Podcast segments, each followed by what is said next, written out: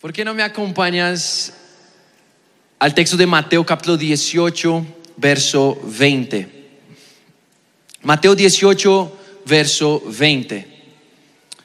Bueno, sabemos que el cuerpo humano es un organismo multicelular, ¿sí? Es un organismo que está conformado por células. En lo más profundo de nuestro cuerpo, cuando vamos a mirar bien a fondo, vamos a encontrarnos con varias células. Es un cuerpo, un organismo multicelular. Y cada célula es fundamental. De hecho, cuando un grupo de células empieza, por una célula y esa célula se empieza a esparcir entre otras y un grupo de células de pronto se pone enfermo, algo queda mal en todo el cuerpo. Todo el cuerpo siente el resultado de esas pocas células. Dile a la persona que está a tu lado, en la iglesia, las células tienen la misma importancia. Cada uno de nosotros es muy importante para Cristo, pero cuando nos unimos hay algo poderoso que sucede. Cuando nosotros nos reunimos en grupos pequeños, en células, estamos llevando la iglesia a nuestros hogares, a nuestras familias y a personas que no habían escuchado la palabra de Dios todavía. Las casas son los lugares en que las familias crecen, en que las familias ah, se multiplican. Y de la misma forma, las células son esos lugares donde nosotros podemos ir más profundo. Mateo 18, 20, ¿qué dice? Porque donde dos o tres se reúnen en mi nombre, allí estoy yo en medio de ellos. Lo puedes leer conmigo, creo que vamos a mostrar en pantallas y vas a repetir después de mí. Uno, dos, tres. Porque donde dos o tres se reúnen en mi nombre, allí estoy yo en medio de ellos. ¿Qué significa? Que cuando tú abres las puertas de tu casa, escucha muy bien joven, cuando abres las puertas de tu casa para tener una célula, donde hay dos, tres, a veces siete personas, a veces cinco, diez personas, quince, allí estará Jesús. Y hay muchas personas que me dicen, pastor, yo no estoy seguro si realmente el Señor está conmigo. O algunos dicen, no, no sé escuchar la voz de Dios, pero la, la Biblia nos da una seguridad, una confianza y una certeza. ¿Cuál es? Donde estén dos o tres reunidos en mi nombre, yo estaré allí. Así que si tú quieres asegurarte de que el Señor de alguna forma sí está contigo es, abre las puertas de tu casa para una célula.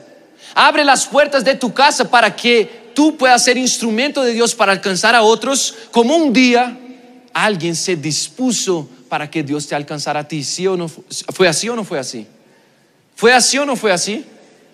Todos hemos sido alcanzados porque alguien un día dijo sí al llamado del Señor para entrar en su hogar. Y yo te quiero decir, Jesús no dijo solo eso, la Biblia también nos trae una perspectiva de cuán importante es que la iglesia viva en unión. Que no nos encontremos solamente, venimos aquí, cada uno se sienta, nos hablamos al final y chao, nunca más sabemos, nuestra vida cristiana se resume a un fin de semana, a un día de la semana.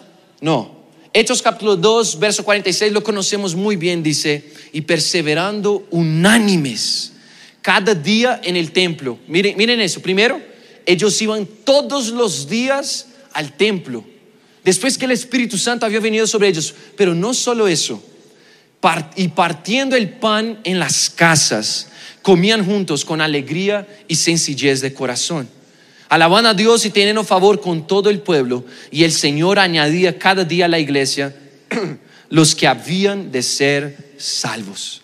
Ellos no dejaban de reunirse. Fuera en la iglesia o fuera en las casas, todo el tiempo la iglesia estaba viva, unida. Todo el tiempo cada uno incentivando y motivando a su hermano en la fe. No dejaron que de ninguna forma fueran golpeados por las circunstancias de la vida, sino que mantuviésemos en alto lo que habíamos recibido de parte de Dios, el Espíritu Santo. Y yo te quiero decir que muchos de nosotros hemos perdido ese gozo de estar juntos, el gozo de reunirnos, el gozo de entender que somos una familia y nos necesitamos unos a otros, en primer lugar e incomparablemente al Señor. Él pagó el precio por nuestra salvación, nadie más. Pero en segundo lugar, Él nos dice, miren mis manos y mis pies, sean mis manos y mis pies. Y nos dice que seamos parte de su cuerpo. Él nos invita a ser parte de su obra, de lo que Él ha hecho y poder ser instrumentos de Dios para llegar a otros. Necesitamos ser la iglesia de Cristo. Eso significa la iglesia que se mueve como Él se movió. Y sabes, la casa es un lugar donde las familias viven y crecen. Es el lugar indicado para fomentar un crecimiento más profundo, relaciones más profundas. ¿Cuándo sabes que una persona te quiere de verdad? Cuando te invita a la casa, ¿sí o no? Pues en el mundo hay una fama de que cuando el hombre por fin lleva a la mujer a conocer a los papás, ¿sí o no? ¿Sí o no? Yo te quiero decir, de la misma manera, la célula es ese grupo de amigos que se convierten en una familia. Nuestra visión es la misma que Jesús tuvo, ir y hacer discípulos, discipular a las personas. Un día alguien me ayudó a conectarme otra vez con mi Creador, con el Señor. Yo estaba perdido y alguien me guió. De la misma manera, yo necesito poner mi vida a la disposición del Señor. Que Él me pueda usar como alguien fue usado para ayudarme. Ayudar que una persona se encuentre otra vez con nuestro Señor y Salvador. Nuestro desafío como iglesia es ir y hacer discípulos.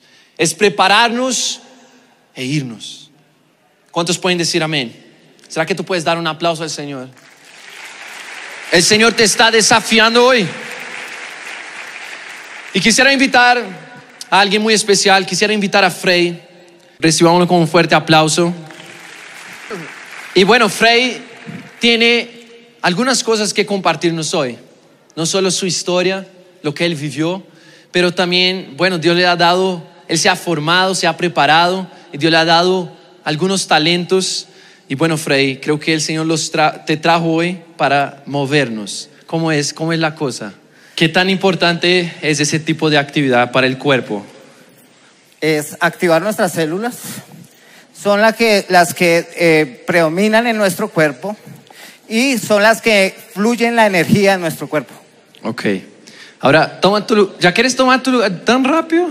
O sea, ¿cuánto duró eso? Un minuto. Dile a la persona que está a tu lado, todavía escucho tu respiración. ¿Sí? A ver, ahorita se midió, se midió el nivel de preparación de cada uno, ¿sí o no? Y sabes cuán importante es activarnos. Dile a la persona que está a tu lado, activarnos. A veces tú puedes ser la persona más activa físicamente, pero espiritualmente, ¿cómo estás tú? Ministerialmente, ¿cómo estás tú? Y de pronto algunos de nosotros éramos literalmente esas personas que ministerialmente se encuentran sentadas. Y Jesús dice, ve, ve, yo te envío. Y tú estás, ve, yo te envío. Y sentadito, sentadito. Dile a la persona que está a tu lado, ahora sí, te doy autorización, dile, mueve la cola. ¿Cuántos pueden decir amén? Uy, pastor, qué blasfemia. Mira, Jesús nos llama a ir. Jesús está llamando a activar tu llamado.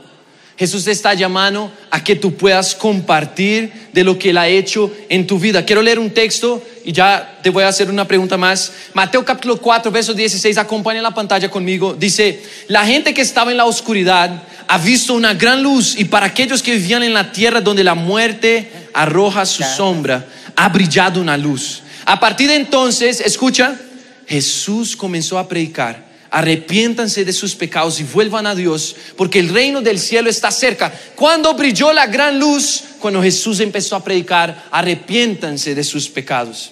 ¿Sabes? ¿Sabes qué es lo que no se detiene? La oscuridad no se detiene. Satanás no se detiene, él no deja de trabajar. Y nosotros como iglesia no podemos detenernos. No los mires a ellos, mírame a mí, te estoy hablando a ti. No podemos detenernos. ¿Cuántos dicen amén? ¿Cuántos dicen amén? La oscuridad no se detiene. La oscuridad sigue avanzando. Pero ¿cómo está la iglesia?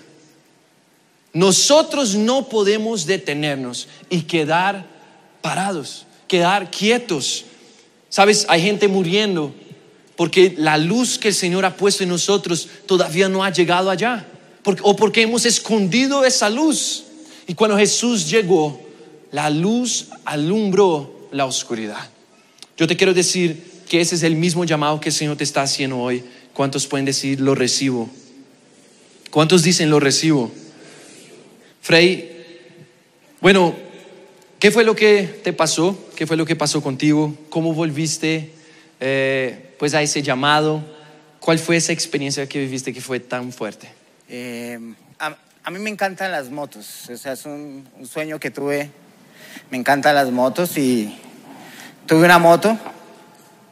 Yo ya venía a la iglesia. ¿Eso hace, hace cuánto tiempo más o menos? 13 años. 13 años. 13 años. Venía a la iglesia, tenía mi célula, me sentía que estaba activo, que todo estaba bien. Ok. Eh, cuadramos un paseo con amigos moteros, íbamos a Pacho, Cundinamarca y regresábamos a la iglesia, que teníamos reunión ese domingo. A las 11 de la mañana era mi reunión. Fuimos, íbamos de camino al paseo y mis amigos me adelantan, yo me empiezo a sentir quedado, entonces empiezo a acelerar, a alcanzarlos y empecé a cortar curvas. Y en una curva de esas me encontré con un carro de frente. Hmm. Recuerdo que vi la placa, vi la marca del carro. Traté de hacer muchas cosas en ese momento. En ese momento traté de hacer muchas cosas. Eh, eh, frenos, la moto no, no, no respondió, no hizo nada. Traté muchas cosas. Lo último que hice fue cerrar los ojos y aceleré. Sentí un pa y todo se puso oscuro. Pero yo dije, no, esto debe ser un sueño, de esos que uno no se debe despertar, voy a tratar de despertar de este sueño. No sé cuántos han tenido un sueño como ese. Y empecé a tratar de despertarme del sueño. Pero yo empecé a caer en cuenta, no, yo esta mañana me levanté, me bañé, recuerde, me bañé. Me prendí la moto, me despedí de mi esposa, no, esto es verdad, me maté. Recuerdo que lo pensé por segunda vez, tengo dos hijos, mi esposa, dije, deja a mi esposa sola, los hijos, mis mm. hijos, me maté. Y recuerdo que lo pensé por tercera vez. Y cuando lo pensé por tercera vez, vi una luz y empecé a caminar hacia la luz. Cuando llego, era una puerta y adentro todo era blanco, todo era increíble. Se sentía la paz más increíble que he sentido en la vida. Dije, me voy. Ahí ya dejé de pensar en mi esposa, mis hijos, dije, me voy. Ya iba a entrar y cuando iba a entrar, una persona que estaba en la puerta me dijo, tienes que esperar. Yo ya estaba súper ansioso ahí, ya quería entrar. Había mucha gente. La paz que se siente ahí es increíble. Recuerdo que esa persona llamó a alguien de adentro, ese alguien se fue acercando y cuando se fue acercando, yo lo vi, era, dije, es el Señor Jesús, viene por mí. Ya, ahí dije, me voy, me voy, todo está listo. Ya venía el Señor bien cerca. La persona que estaba ahí le dijo mi nombre, le dijo, acá está Freddy Correa, te está esperando. El Señor paró, hizo una mirada de... Y dijo estas palabras, dijo, ¿quién es Él? Ah, cuando dijo quién es Él, yo dije, Paila, el Señor no me conoce. Recuerdo que la oscuridad que tenía atrás me tomó de las manos, de los pies, me levantó y empezó a arrastrarme. Ahora, toda la paz que yo tenía en ese momento, toda la paz, se transformó en la peor angustia que he tenido en mi vida. Sentía que de, mi corazón no se iba a ir nunca. Es más, ni la señora del arriendo me ha hecho sentir eso tan horrible. Yo, yo sentía que eso no se me iba a quitar del corazón nunca. Y el Señor empezó a irse, dio la vuelta y empezó a irse. De mí salieron estas palabras. Yo gritando, gritando, yo le dije, Señor, yo cumplo tu propósito aquí o allá, pero lo cumplo. El Señor se sonrió, hizo así, hizo, ja, y me dijo, bien has dicho. Y volteó y me miró. Y cuando me miró, yo regresé a la vida en el lugar donde estaba accidentado. Allá respiré. Ustedes conocen un accidente, ya saben que eso se, se colma de una población a mirar que, cómo está el accidentado y todo ese asunto. Recuerdo que estaba ahí y la gente me decía, no se deje morir, no se deje morir. Yo lo único que decía era, el Señor no me conoce, el Señor no me conoce. La gente me decía, lo va a conocer después, pero no se deje morir, no se deje morir. Tenía eh, fractura esta mano, este hueso lo tenía expuesto, este dedo lo tenía por acá, no podía respirar, tenía un, pul- un pulmón colapsado. Y después de eso llegué al hospital, eh, me trajeron de allá de Pacho aquí a Bogotá. Pero la parte más tremenda de todo es cuando me hacen un examen, me meten al tomógrafo y yo salgo de ese tomógrafo y ya ningún médico me miraba a los ojos, nadie me miraba. Me llegó el médico y me dijo, tu esposa está, mi esposa estaba ahí al lado mío y le dije, es ella, yo todo consciente, yo estaba consciente. Me dijo, ¿tienes hijos? Le, eh, le dijo a mi esposa, ¿tienen hijos? Mi esposa le dijo, sí, eh, tráelos.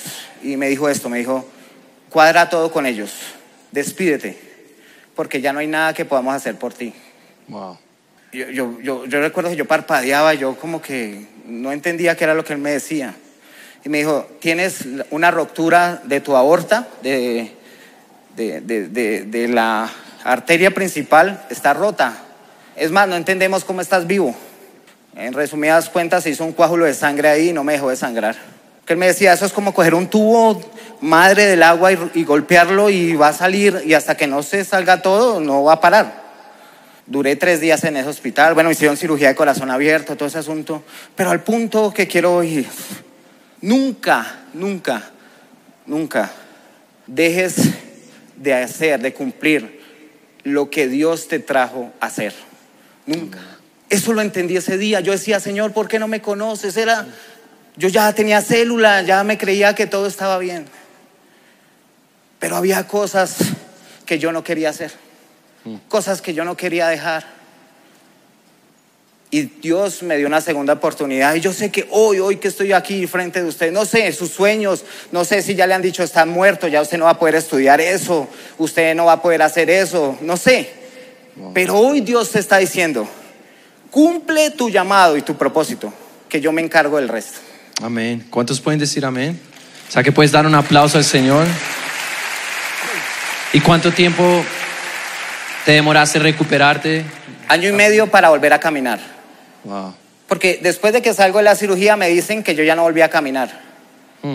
Eh, ¿Tú tampoco podías hablar? No, No, Como- eh, me- con la entubada, con el tubo, me corta- cortaron las cuerdas vocales y entonces decían que no volvía a hablar.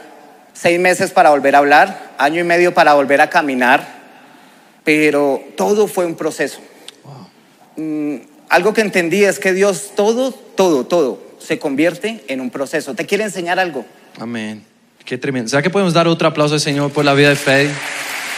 De verdad que eres un testimonio vivo. Y, y ahora, ¿cómo estás? ¿Y ahora? Ahora camino, puedo hablar. Y todos mis sueños, hoy tengo ya mi equipo de 144. Wow. Eh, estamos en el propósito. Haciendo, yo le dije, no, yo lo cumplo allá, aquí o allá, pero lo cumplo. Otra vez, ¿será que podemos dar un aplauso al Señor? Sabes, cuando todos vamos a partir algún día y cuando estemos allá, solo una cosa va a importar. Él te conoce o no te conoce. Nos reímos ahorita, ¿no? No me conoce. ja. Eso es de morir, literal. Si Él te conoce, serás la persona más feliz del mundo. Pero si Él no conoce tu vida y no conoce tus obras, ¿de qué valió? Nada, nada. Y yo puedo casi como escuchar al Señor diciéndonos, pero ¿no te acuerdas que te puse en una iglesia que te enseñaba a trabajar para mí, a servirme, que no era perfecta, pero que te enseñaba a predicar, a hablar, a obedecer, a oír mi voz, que te hablaba de que tenía un propósito para ti. Y sabes, joven, rápidamente quiero decirte cuatro cosas hoy. Estamos en una carrera, Y la primera cosa que el Señor quiere de nosotros es ganar. Que nosotros podamos ganar a otras personas como algún día alguien nos ganó a nosotros. Ganar es ayudar a una persona a conectarse otra vez con su Salvador. Será, de pronto tú puedes decir, pastor, pero es muy difícil, no sé, no sé cómo, no tengo la capacidad de predicar. Hey, ganar es ayudar a una persona a que se conecte con su Salvador otra vez. ¿No puedes ayudar? ¿No puedes acercarte a una persona y decirle de lo que Dios ha hecho en tu vida? ¿Sabes? Son personas que están en oscuridad, que anhelan el amor de Jesús, no lo saben, pero lo anhelan más que cualquier cosa en la vida. Y ellas comenzarán a ver la luz de esperanza, la luz de Jesús cuando tú te levantes. Necesitamos compartir lo que Dios ha hecho en nosotros. Imagínense si Frey se hubiese callado después de vivir tal, tal experiencia con tamaño testimonio. Así hemos sido tú y yo cuando nos hemos callado con lo que el Señor ha hecho en nuestras vidas y en nuestras familias. Tú dices, pastor, pero no tengo un gran testimonio. No importa. No es cuán grande eres tú, es cuán grande es el que te salvó, el que te quitó de lo más profundo de ese pozo. Es de lo que Dios puede hacer por otras personas, no solamente lo que Él hizo en ti. No se trata de ti, se trata del plan y el amor de Dios por los demás que todavía no fueron alcanzados. ¿Qué manera mejor que invitar a alguien a tu casa, que abrir tu corazón? Que invitar a esa persona a una célula y poder ayudar a esa persona a conectarse otra vez con su Salvador. Mateo capítulo 5, versos 14 a 15. Ustedes son la luz del mundo, como una ciudad en lo alto de una colina que no puede esconderse. Nadie, Dios no enciende una lámpara y luego la pone debajo de una canasta.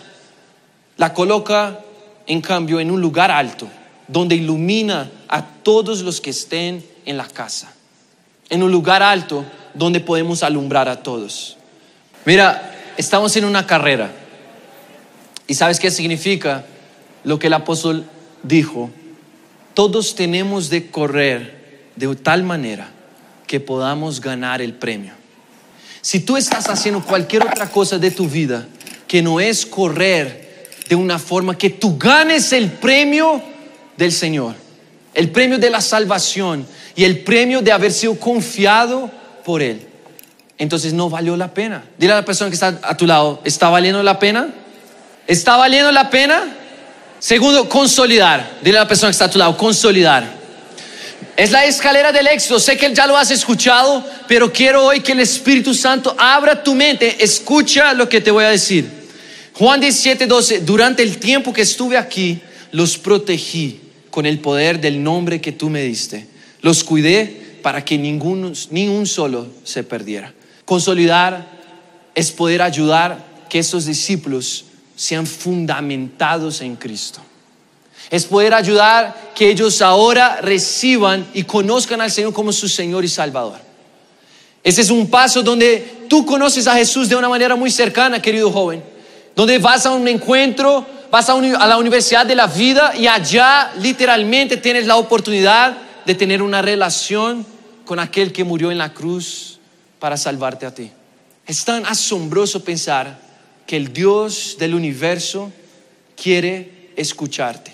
¿Qué, ¿Qué, tenemos para decirle que Él no sepa? ¿Qué podemos añadirle para que Él crezca, aumente o sea más? Nada. Dios, en nuestra forma de pensar, no gana absolutamente nada pero aún así nos ama, te anhela, te desea, te busca. Por eso no es solamente traer una persona, cuidarla es lo que más importa para el Señor. Que esa persona lo llegue a conocer, no solo llegue a tener la experiencia de venir a la iglesia, ella necesita una célula, un líder que la van a cuidar, a acompañar cada paso del camino. Eso se llama consolidar, ayudar que una persona encuentre fundamento en Cristo. Conozca a Jesús personalmente. Tercero, discipular. Las últimas palabras, dile a la persona que está a tu lado, discipular. Las últimas palabras de Jesús fueron, por lo tanto, vayan y hagan discípulos de todas las naciones, bautizándolos en el nombre del Padre, del Hijo y del Espíritu Santo, y enseña a los nuevos discípulos a obedecer todos los mandatos que les he dado, y tengan por seguro esto, que estoy con ustedes siempre hasta el fin de los tiempos. ¿Hasta cuándo? Hasta el fin de los tiempos. Y yo te quiero decir, el Señor nos está llamando hoy para que nosotros podamos ser líderes y personas que hacen discípulos. Vas a mirar a tus amigos ahora. ¿Sabes qué vas a empezar a ver? Un futuro discípulo. Vas a llegar a tu universidad, a tu colegio, vas a llegar a donde trabajas, a, tu casa, allí donde vives, vas a ver a las personas y vas a empezar a ver que discípulos. Discípulos. Jesús dijo, no solo prediquen, hagan discípulos, porque discípulos pueden ser formados. Discípulos son aquellos a los cuales dedicamos nuestras vidas para darles todo lo que nosotros hemos recibido hacia ellos, todo lo que han plantado en nosotros hacia ellos, hasta que Dios los levante y haga de ellos más de lo que ha hecho sobre nosotros. Que Dios los use más de lo que nos ha usado a nosotros. La gloria del líder está en ver que sus discípulos han llegado más lejos a donde yo no había podido llegar. Que el Señor ha derramado en ellos más de lo que ellos pudieron ver en mí. Y sabes, lo último es enviar. Dile a la persona que está a tu lado, enviar. Según Timoteo 2.2 dice, me has oído enseñar verdades que han sido confirmadas por muchos testigos confiables. Ahora, enseña estas verdades a otras personas dignas de confianza. Ese es el momento en que tú eres enviado para enseñar a otras personas. Cuando tú ves que ya ese discípulo que formaste, discipulaste, lo ayudaste a conectarse con el Señor, lo ayudaste a entender el propósito de Dios para su vida, porque discipular es ayudar que esa persona entienda el propósito de Dios para su vida. Y entonces, ese discípulo es enviado como un día tú fuiste enviado a ser otros discípulos. A veces tenemos pocas personas trabajando para enviar las pelotas hacia adelante. Y si los obreros no fueran pocos. Y si los obreros fuéramos muchos. Y si fuera más fácil sacar las pelotas que están allá atrás y pasarlas adelante. Y si tú te dispusieras a aceptar el llamado del Señor para tu vida. Enviar es ayudar que una persona cumpla el llamado de Dios para su vida. Dile a la persona que está a tu lado, ¿estás preparado para cumplir el llamado del Señor para tu vida? ¿Cuántos están preparados para cumplir el llamado del Señor para su vida? Ponte de pie en tu lugar. Ahora, en primer lugar, fue importante sacar la cola de la silla, ¿sí o no? Qué importante es activarnos. Dile a la persona que está a tu lado, te activaste. Muy bien necesitas ir al gimnasio. Ahora lo segundo no es solo activarnos, es persistir, es permanecer hasta el final.